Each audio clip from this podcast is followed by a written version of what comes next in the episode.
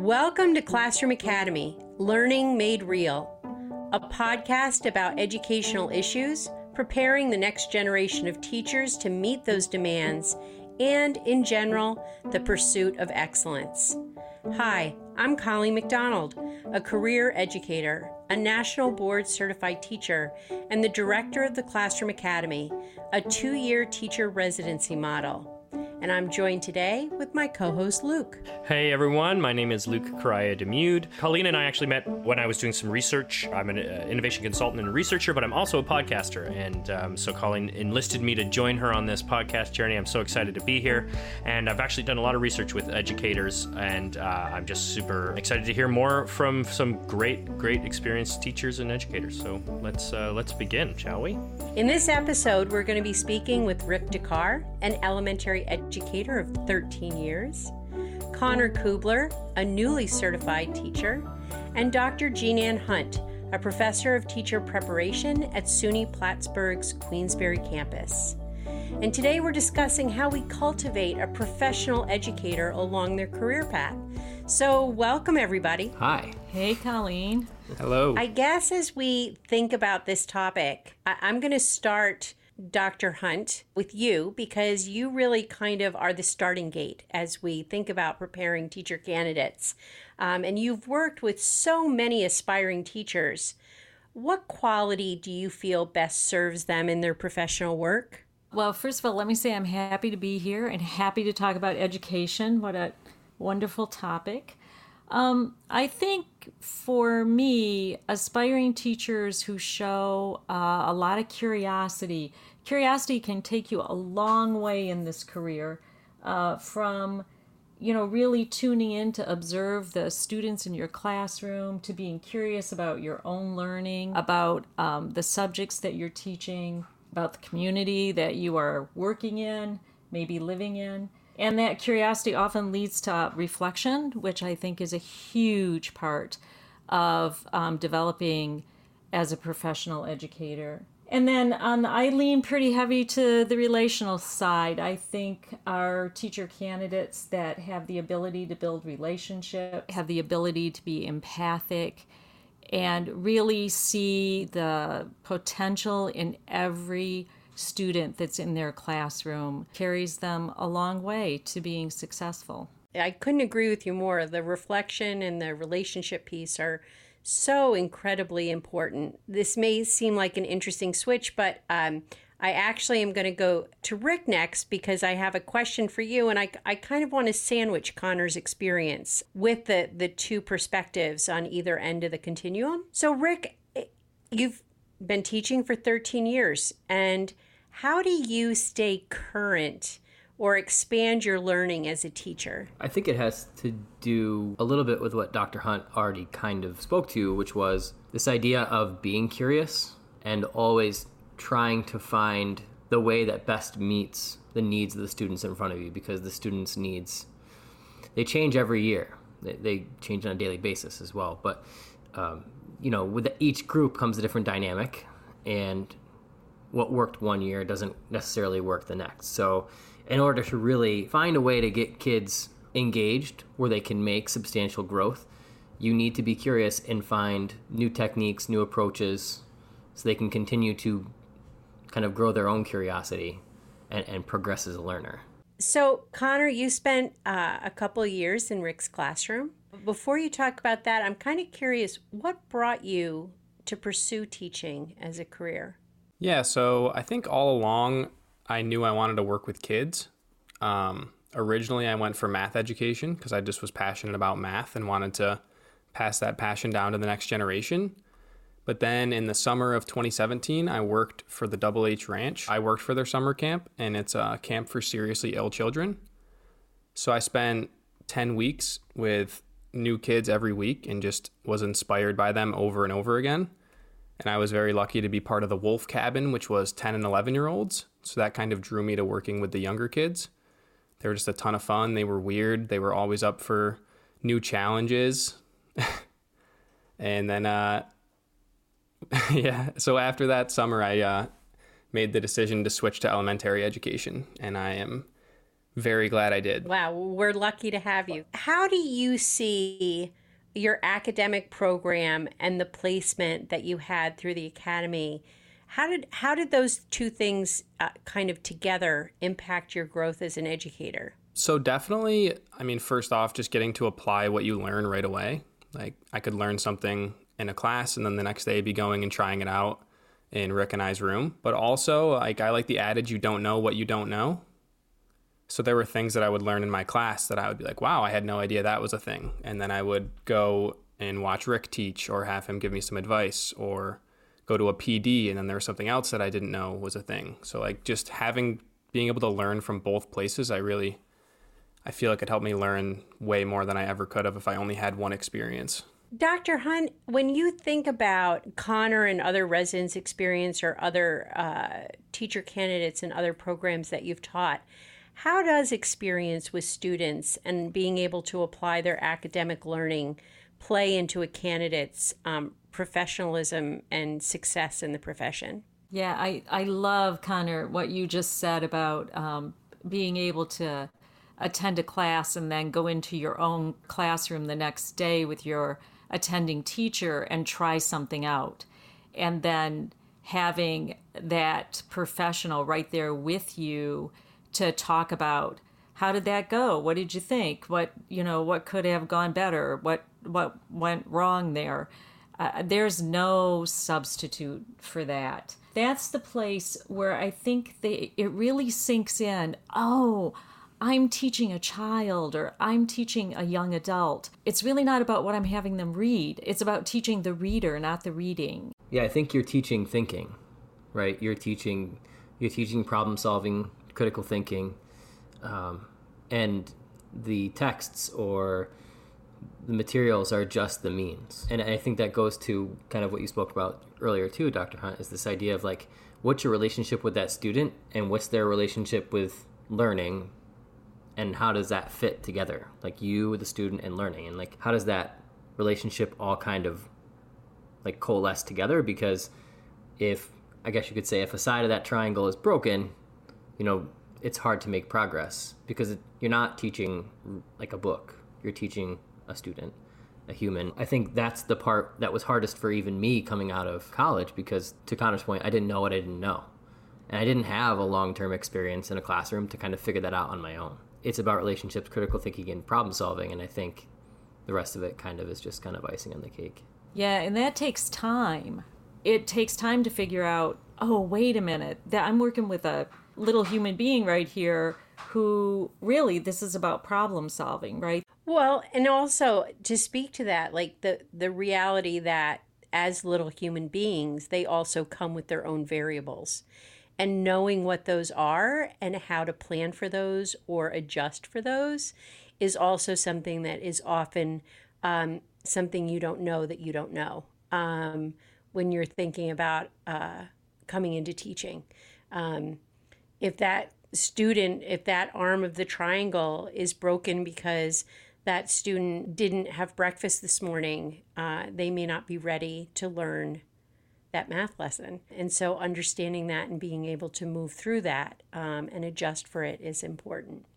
Do any of you have examples of that, like in your experience of, of, of where the, the student kind of informed a realization or a, a, a way that you now approach uh, certain elements of, of teaching? I think there's a lot of examples of that. And I think it looks different for every student. And I think that's part of this idea of like cultivating a, a pro is this being curious enough to go and figure it out for each individual student, right? What makes them click? What, what barriers do they have? Connor and I had a, a group of, of students last year, and it probably took us until right before quarantine to get that relationship solid between learning and us and them.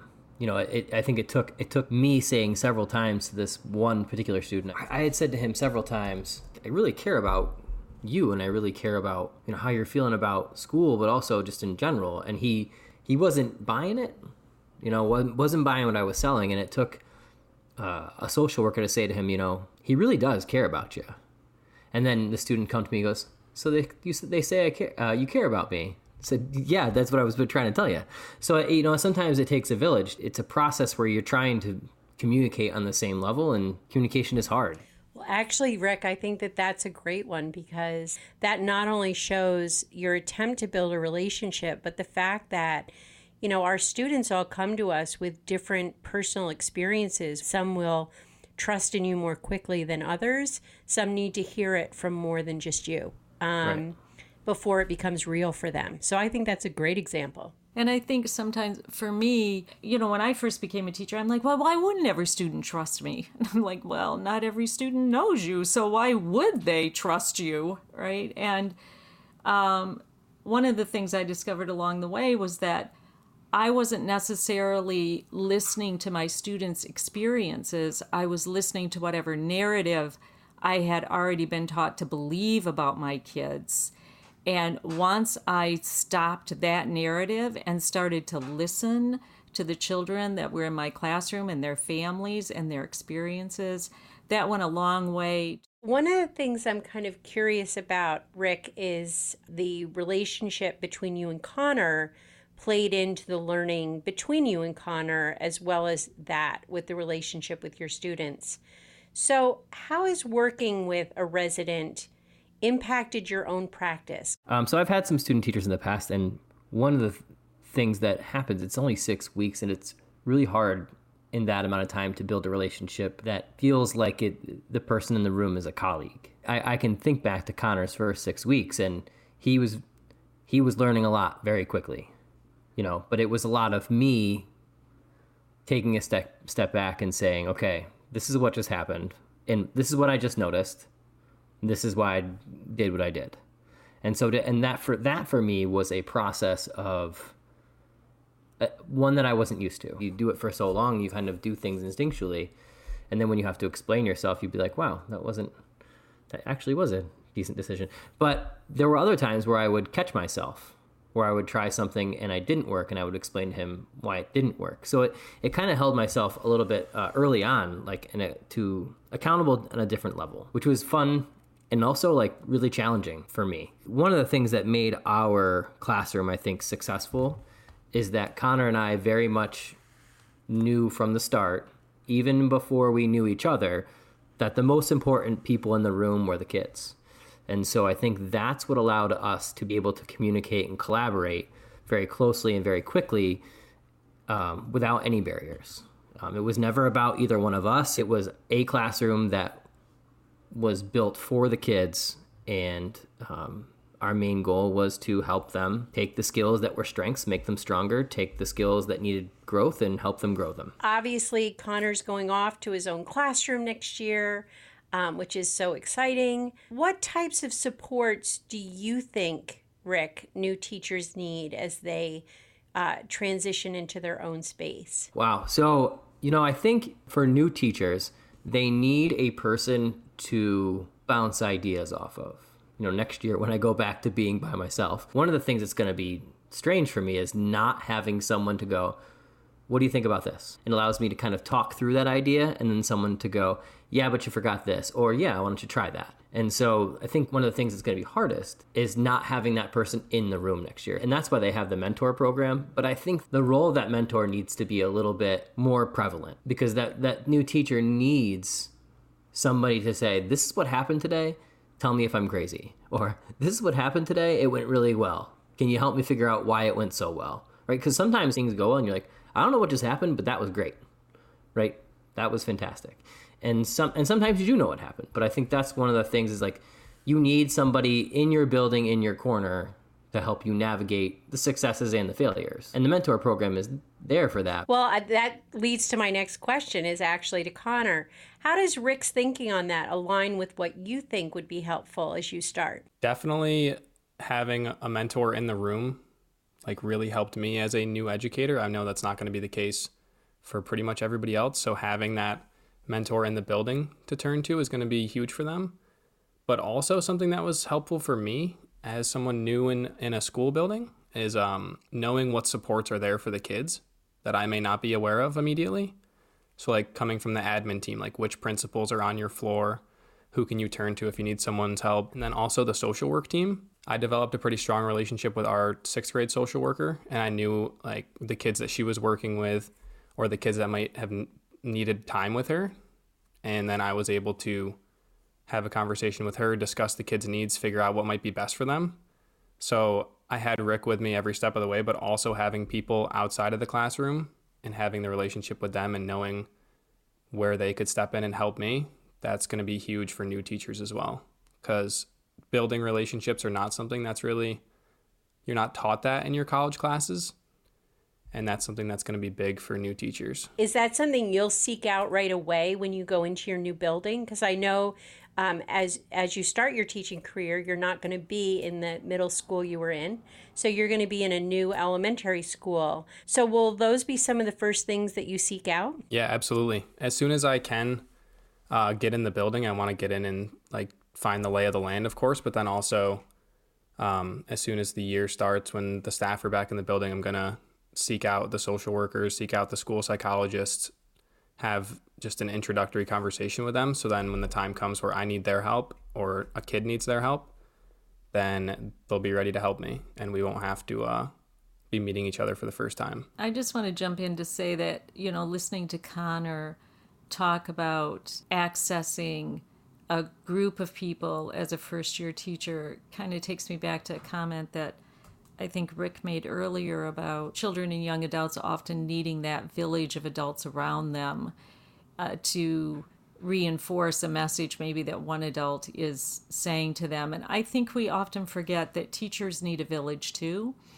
And um, if we've learned nothing out of this past year, is how important it is that uh, we all make connections uh, to one another, that we build relationships with other teachers and how important that is. We have three educators here at different areas of the field, different times and places of their careers. At any point, do do you feel like you you are this quote unquote pro? Was there ever a point where you you had the confidence to say I know what I'm doing and and and that made the, the all the difference, or are you always feeling like you're you're climbing the mountain how do you feel about this word pro in, in within the different spots of this uh, this life as an educator that you're in, each of you? So I think um, I, I'm always searching to to make myself better, and part of that is just like my own personality, right? So it's um, on the side. I I I've been running since I was, you know, 11, competitively, and you know, there's always things that you can do to make yourself faster, stronger and and it's a, and it's always it's a constant learning game. There's new new techniques, new workouts, new ways to approach fitness, new ways to eat, um, and so that constant, I think that has flowed into how I approach things in the classroom, where I'm always looking for something, a, a new challenge or a new way to do something. For example, the nat- becoming nationally board certified. That does help you make you feel like a pro. There are parts of that process that do not make you feel like a pro.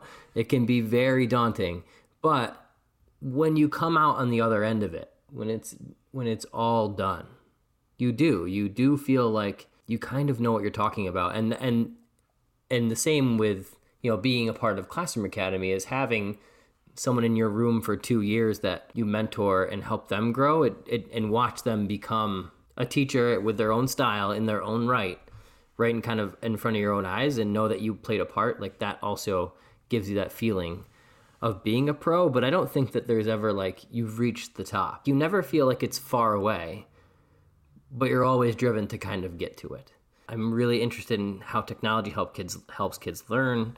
Um, you know, me and colleagues have presented at national conferences, just eh, sharing what we've tried out with other people um, those kinds of things are exciting for me to talk to other educators and share what we have tried out and hear from other educators what they're trying out and um, how they're reaching kids. And I think that's part of being a pro too is this idea of coming out of a silo. The educator community is bigger than the four walls of your classroom. Like Connor said, like it, it's the people in your building, but it's also the people who are not. It's the community which you serve. It's the education community. It's it's big. Rick you already had your peak. You got teacher of the year. So as far as I'm concerned, it's all downhill from here. yeah. But yeah, I mean, that was another time where you kind of feel like, you know, you're the community that you work in and serve kind of recognizes you as someone who knows what they're talking about. That was really nice. Um, when it comes down to it for me, what makes me kind of feel like a pro is when at the end of the year and, and Connor Connor finally got his first um, experience with the end of the year is when the kids they don't want to leave. You were able to create an environment or or help create an environment and sustain one that kids wanted to come to every day and push themselves to get better and and they don't want to leave it. And I think um, that is probably the thing that makes you feel most like a pro. I I love your answer, Rick. I think it's true that there's no time, at least in my career, where I feel like, oh, I've arrived, I've got it. Uh, but for for me, I have the wonderful opportunity to go into a whole bunch of different classrooms as I um, observe the teacher candidates and so i'm always getting to gather ideas. I can't wait rick. One day i'm gonna i'm gonna actually be able to go into your classroom. And connor you too. I cannot wait to watch you in action and then be able to take all those ideas back to the college classroom. That is that is super exciting for me. And congratulations rick on your award this year. So for me definitely feeling like a pro is a journey. Like reflecting back on where I started two years ago to where I am now, seeing that growth definitely gives me the confidence to feel like at times I was a pro. And definitely within this system, I felt like by the second year, by like halfway through the second year, I was like, I can do this. Like, Rick and I work well together. The kids are buying in.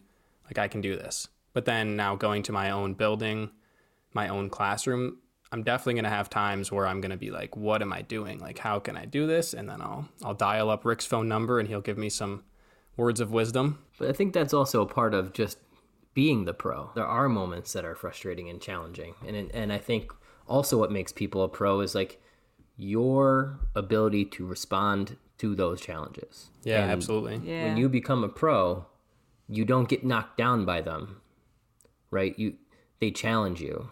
They, they, they help you find new ways to approach something. And they can be frustrating, but they don't knock you down. Yeah. And I think what Rick and Dr. Hunt have touched on is just always trying to grow. Like, you can be a good teacher, I feel like, from year to year doing mostly the same things. But getting to that next level of being a great teacher, those are the ones who, during the summers, are looking for the new ways to reach kids, looking for the new activities that are going to engage them, looking to revitalize a unit that really didn't click with the majority of the class. I feel like pro is kind of subjective in that you might be able to feel like a pro in your teaching, but maintaining that comes from growing and continuing to push yourself. It's refining your craft. I think that's what it, uh, being a professional is. It's this, this idea of always trying to be better, always trying to reach the students in front of you and see the excitement for learning kind of bubble up inside them. And so it's a, the, the refining of your craft is I think what is most exciting for me still. Largely, what I'm hearing, it's this emotional and social contract that you have to make with every kid. It's like each one, you have to develop a relationship with each one of these students, and each relationship is different. How nuanced is it? Can you talk a little bit about how you negotiate that in your own in your own practices? Well, you know, one one thing that um, was really helpful to me to figure out early on is that I'm not the only teacher in a classroom. You know, the kids um, have a big role in when you form a classroom community they often learn from one another. And i would learn a lot from my kids who were able to say oh i think if you did it this way to one of their peers and then it would click for them and i'm like ah okay. That's that was part of the nuancing of my craft for me. I'm like yeah okay i need to try that next time so I'm not the only teacher in the room. Getting your classroom community to to feel and for kids to be confident in knowing that you're not the only teacher in the room is is uh, is uh, it's it's challenging depending on what their experience was with school before they walk into your classroom that can be a very difficult shift. I think one of the hardest things for me is making sure that all the students feel seen for their strengths can be very, very challenging. Being able to kind of switch into those different mindsets to make sure that everybody feels seen and, and the way they feel about their learning for right at that moment is is acceptable to make sure everybody feels like they are a part of the learning community. Because while i'm not the only teacher in the room more often than not kids want to have that conversation with a teacher. They want to have it with a friend too. Learning is a very social activity but they want to have it um, with the teacher and, and it, it's important part of the relationship is making sure that the ways that kids see themselves that you see that in them too. It's, it's inspiring to to know that uh, you know there's so many teachers out there that are still going for it and striving for that next level and and uh, complacency sets in in so many pursuits that it's it's great to to know that we got these good teachers out there going for that next level even no matter where they are at their point in their career. And and just because you you mentioned it like it's this idea of like complacency is sometimes it's really hard to notice that it's happening right? So like i there are times throughout the day where I notice myself become complacent and you have to become active. It's being aware of it, and that's really, really hard because I feel like it's easier to just sit and wait sometimes and be like, oh, I'll do that later. Like it, it's easier to just say later. But the, the most important time is right now, and we're going to be active right now because that's when we have them in front of us. And or being active and trying to find new things because the time to implement them is right now or yesterday for that matter. That was a really incredible conversation about the professionalism of teachers how to cultivate a pro, and just a great panel to capture the continuous growth and thinking that's needed. Yeah, and I, I think there was some amazing points about making that village and striving for for new opportunities and, and, and always striving for that excellence. And in, in the conversation, we talked a lot about Classroom Academy, our namesake, you know, Classroom Academy, learning made real. Colleen, do you want to just for any listener who, who needs a little more clarification, tell us about Classroom Academy? Absolutely. And we'll put a link to the website in the show notes. But Classroom Academy is a two year residency apprenticeship model um, for graduate level students who are coming into teaching uh, brand new. So you got an undergraduate degree, a four year degree in something, and then decided you wanted to be a teacher. Uh, or maybe you started a career and then decide you want to become a teacher. Um, you join through one of our three higher ed partners, SUNY Plattsburgh at Queensbury, or Russell Sage Colleges, or SUNY Empire. And once you're accepted into their graduate program, you can apply to come into the Classroom Academy. Um, we match to a professional teacher in one of our partner districts, and our residents spend the majority of two years in that classroom with that teacher uh, learning the craft. As they learn the science uh, in their graduate program, they actually get to practice and learn the craft of teaching, working alongside a lead expert teacher. Um, what's great about it is two things. Uh, number one, they get paid $22,000 a year while they're in the placement, uh, so they're not student teaching for free. And the other thing is that they, now that we are registered apprenticeship, our SUNY candidates automatically get um, some tuition assistance, so to cut down on student debt. So they get paid to be in that learning experience. Um, they get some tuition help uh, along the way, and they really get to practice uh, the art of teaching over a two-year period. And they might even have a teacher of the year as their as their teacher, right? that's pretty they pretty good. Absolutely might. So so that's great. So yeah, if you don't know about Classroom Academy and you think this might be for you, please go to the show notes, check it out. We also are so happy that you're listening. We would love for you to share the podcast with people, uh, binge those episodes, uh, talk about it with your friends, your colleagues. Uh, leave us a review, leave us a comment, uh, let us know how you're enjoying it. We'd love to hear from you. Thank you so much for joining us on Classroom Academy Learning Made Real. You can find more information that we discussed in the links in the show notes, and we hope we've made your experience real. This podcast has been brought to you by Classroom Academy, and we want to share some really exciting news. Recently, the Classroom Academy, a two year graduate level teacher preparation residency, became the first New York State registered apprenticeship program under the new title of teacher. This new designation allows the program to offer, in addition to the $22,000 per year living stipend, tuition assistance to our New York State University candidates. This is a great opportunity that removes barriers for those wanting to come into this challenging and rewarding profession. You know, envisioning this podcast, we came up with the title Learning Made Real because that's what we believe we do at Classroom Academy. Our residents and now apprentices are matched with expert lead teachers to develop the art of teaching by applying their graduate level learning in a co teaching environment with students every day. So, again, thank you for joining us. And if you'd like more information on Classroom Academy, please visit our website at classroomacademy.org, also linked in today's show notes.